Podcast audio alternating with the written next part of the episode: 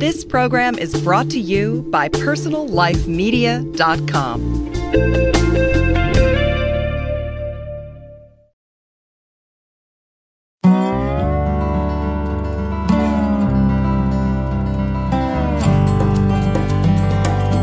Hi, and welcome to Green Talk, a podcast series from greenlivingideas.com. Green Talk helps listeners in their efforts to lead more eco friendly lifestyles through interviews with top vendors, authors, and experts from around the world. We discuss the critical issues facing the global environment today, as well as the technologies, products, and practices that you can employ to go greener in every area of your life.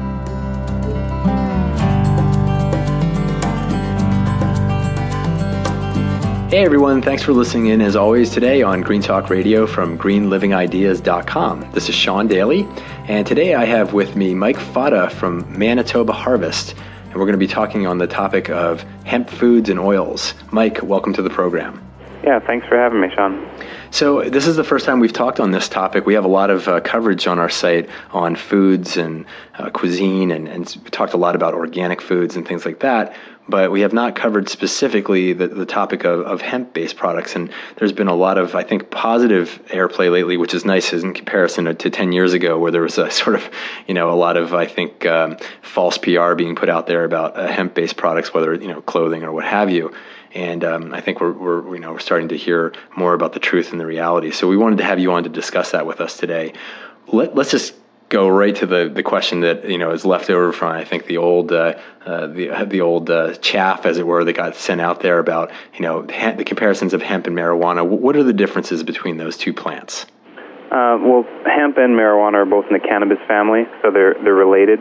Uh, the big difference is the um, the species of hemp are very very low in THC, and THC tetrahydrocannabinol is the is the drug component uh, in cannabis. So marijuana plants have high THC. Uh, they, they get people high if they ate them or smoked them. That's the psychoactive ingredient. The psycho- exactly, yep. And the uh, hemp is very, very low in THC, and it's, it's regulated in, in the countries around the world, uh, including Canada, where hemp is grown. Um, it's regulated so that the plants that are grown have to be hemp. They have to be they're tested for THC, so there there's only a uh, small amount of THC uh, that's allowed in the plant, and and just to to give you an example, hemp would the highest concentration of THC in hemp plants in Canada is, is 0.3 percent um, THC, where marijuana would have about 10 to 20 percent THC. And I understand, anecdotally speaking, that if somebody was attempting to get high off of hemp, they would give themselves a horrible headache uh, long before. But that it's basically impossible. But that that it's just not even practical, practically a reality. They're that different. Right, and it, it's it, you know it'd be like smoking lawn clippings and trying to get high. right. Which who knows? Maybe there's somebody out there doing that. I mean, people have sniffed glue, but but for all practical purposes, the the the important thing here is that it's not practical for that purpose for for anybody who would raise that as an argument against hemp production. Exactly. Well, so moving on, I mean, just talk about what, what else, what can you use hemp for? What, what is Manitoba using hemp for uh, in terms of uh, foods? Well, you know, the hemp seed itself is very, very rich in, in essential fats and also in essential amino acids, which would be uh, protein. So, omega 3, omega 6, and high quality protein is why the hemp seed makes a good food product. Um, and it is an oil seed, so it could be it crushed or cold pressed for hemp seed oil. Um, we shell the seed, and uh, the hard outer shell of the seed is, is a good source of fiber, and the, the inner kernel is rich in protein and, and fat. So we shell the seed and we sell the, the inner kernel of the seed, the shelled seed, which um, can be used for sprinkling on salads and cereal and such. Uh, we grind that into a hemp seed butter as well, uh, a healthy alternative to uh, peanut butter. Uh, we mill hemp protein powder that people could use in smoothies and shakes, and companies put into uh, meal replacements and nutrition bars. And we also we grind the hemp seed into a hemp milk, uh, similar to how they'd make uh, soybeans into soy milk. And I just want to point out here, and this came up on a previous podcast that I did with a naturopathic doctor named Elizabeth Large, and uh, you know we were talking about how difficult it is and what a, what a problem it is for people to get those essential fatty acids from safe sources. And and during that discussion, hemp was brought up as you know being really special in this way, in that you can get essential fatty acids. I believe it's the what the omega threes and the sixes. Is that correct? Correct. Yeah. Okay. Uh, I guess the the, the problem uh, for consumers has been that for many many years. Um, food manufacturers took the omegas out of foods because they would get a longer shelf life. If you put something uh, into a box uh, or into a carton and you put it on the shelf of a store and you want it to have years of shelf life, it, you can't have omega 3 and omega 6 in there because they're, they're very sensitive to heat and light and, and only have a limited shelf life. So nowadays, people are learning that you know they're not getting anywhere near the omega 3 or omega 6 that they that they need in their diet and, and, and a lot of ailments are contributed to not having enough of the essential fats in the diet because those essential fats and foods that contain them need to be very, very fresh and they need to be packaged properly. In, in some cases, they need to be refrigerated depending on what the product is. Uh, and so it's, it's just a new way of people thinking about food that they're eating uh, from from the nutrients that they're getting from the food. Right, and one of the examples of another source that's been common for the essential fatty acids is, is fish and fish oil. And then, of course, when you talk about that, you talk about the introduction of risk with regards to mercury and things like this. Yeah, any any any time that you're going uh, up the food chain and uh, you know fish are consuming uh, uh, algae where they're getting omega three and, and uh, essential fats from, but you're right. They're also um, the heavy metals that uh, that are in the ocean that are that are concentrating in this food, and then people are eating it so they can they can get uh, uh, toxicity from from the food as well. Mm-hmm. Okay, so well, tell me about your product line, and just to give people an example of some of the kind of things that can be produced from the hemp plant. Um, you mentioned, I think, the the, the oils and and such. We talk about some of the individual products. Uh, I know you mentioned. I think you mentioned hemp milk. Yeah, we, we, we manufacture five uh, staple food products uh, cold pressed hemp seed oil, the shelled hemp seed, a hemp seed butter, a hemp protein powder, and the hemp milk. And those are all found in our brand that we sell in, in, uh, in natural food stores. But we also are an ingredient supplier where we sell our shelled hemp seed or protein powder or oil to other companies that would use it as an ingredient in uh, cereals and bars and, and baking like breads um, they also are, are essential fats. The hemp seed oil is, is commonly found in um, cosmetic products because you absorb essential fats through the skin. So you'll find that that um, soaps and different shampoos and conditioners and creams will put uh, essential fatty acid oils like hemp seed oil into the into their formulation because it, it gives a true moisturizing effect to the skin. Mm-hmm. So I'm curious, just on a practical side, well, I don't know if you can answer this or not, but what does hemp taste like? Like if I drank hemp, hemp milk, what would you liken it to? Um, hemp has a very nutty flavor to it. Um, most consumers would say somewhere between a sunflower seed and a pine nut. Uh, definitely has a, a, a very pleasant nutty flavor it's it's very rich because it's it's uh, full of the omega three and omega six fats, uh, so it has a very nice creamy texture and, and a nutty flavor.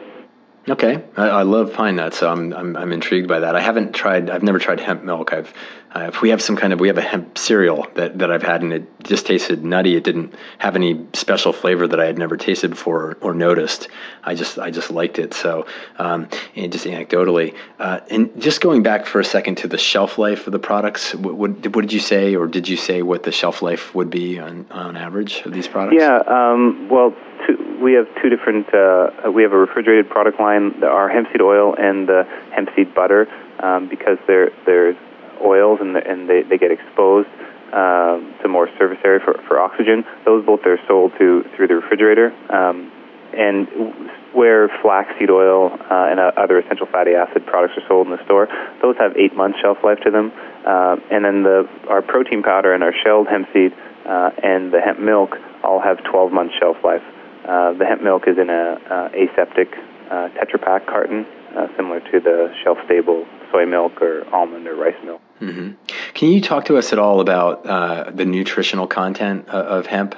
Just like the breakdown of what, why it's superior. Yeah, if you if you look at the whole hemp seed itself, it's about 30% fat and about 30% protein and about 40% carbohydrate, uh, which is, is mostly made up of uh, dietary fiber, very low in, in natural sugars. Um, and so you know, that's that's a pretty good balance uh, of all the, the, the macronutrients, the, the proteins, the carbs, the fat that your body needs to sustain life. Um, so when we break it down to the different products, they have varied levels of the fats and proteins and carbs. Um, for example, the shelled hemp seed, because we've removed most of the shells, it's a, it's a concentrated protein and fat, uh, 35% protein, 40% fat. where in a, a tablespoon you're getting 11 grams of protein. You know, there's not too many foods that, that offer uh, such a rich concentration of, of protein or, or omega-3, omega-6. I think it's important to point out at this point too that you know though a lot of people may not realize it that hemp is not anything new. Um, that in fact actually the founding fathers, some of the founding fathers of this country actually had hemp plantations and grew hemp as a crop. Yeah, hemp has thousands of years of history on the planet. It, it was uh, grown for. Uh, for it, it, it makes a, a multitude of products. So a, a lot of the fiber um, that was used for ropes and for sails for ships back in, in the day uh, were made out of hemp because hemp is not only a very healthy seed, it's one of the strongest natural fibers as well.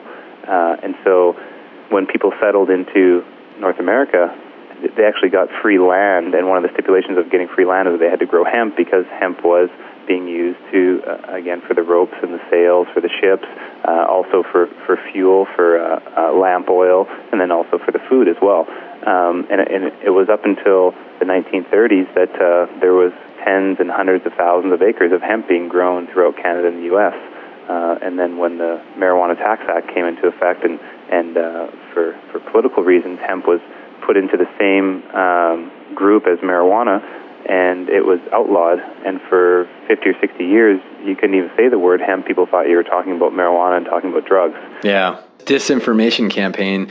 So that was about 50 or 60 years ago? Yeah, 1936, 1937. Wow. It's amazing how long that lasted.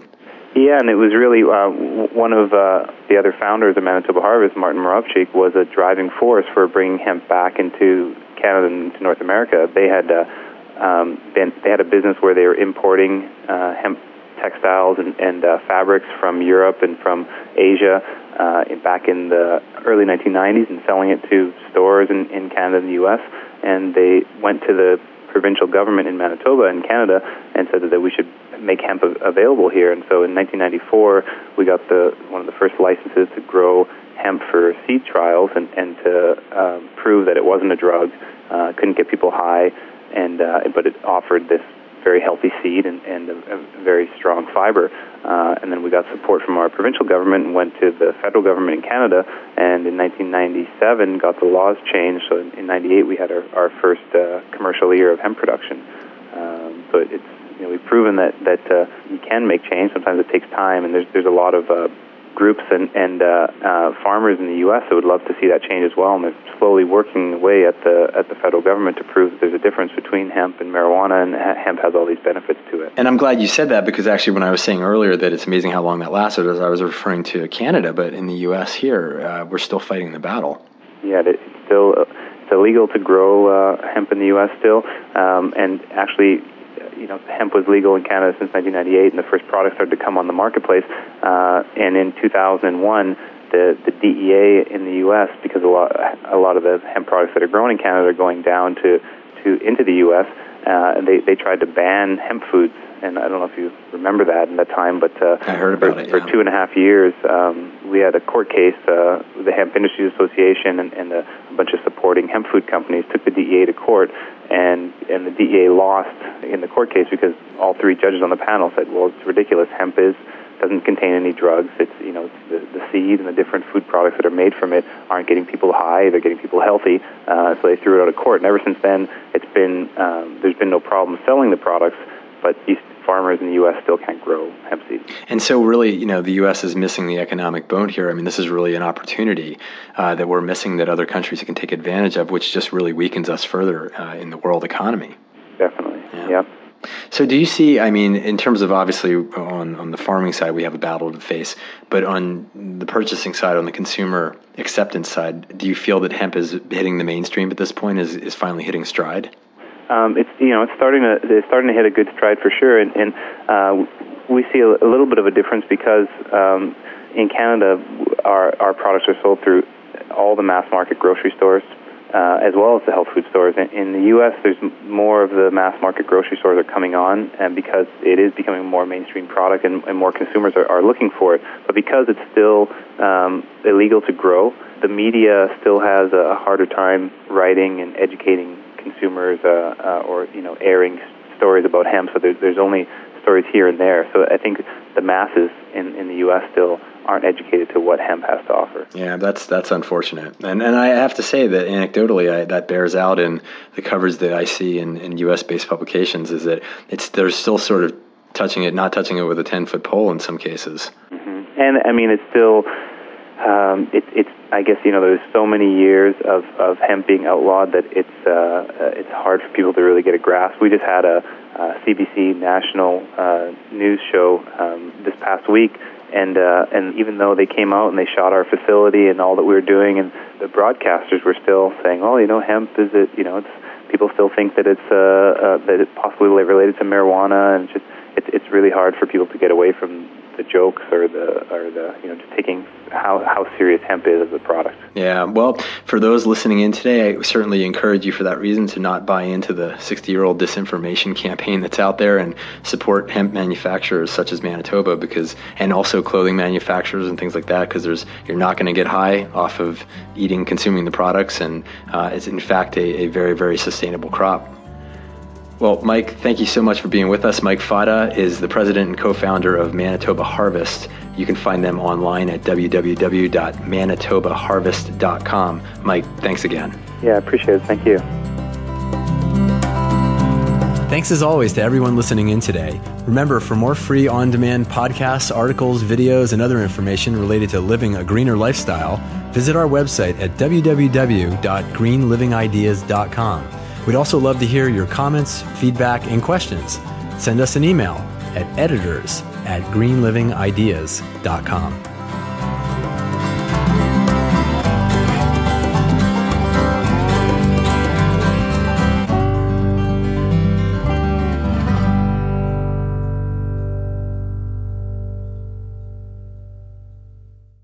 Find more great shows like this on personallifemedia.com.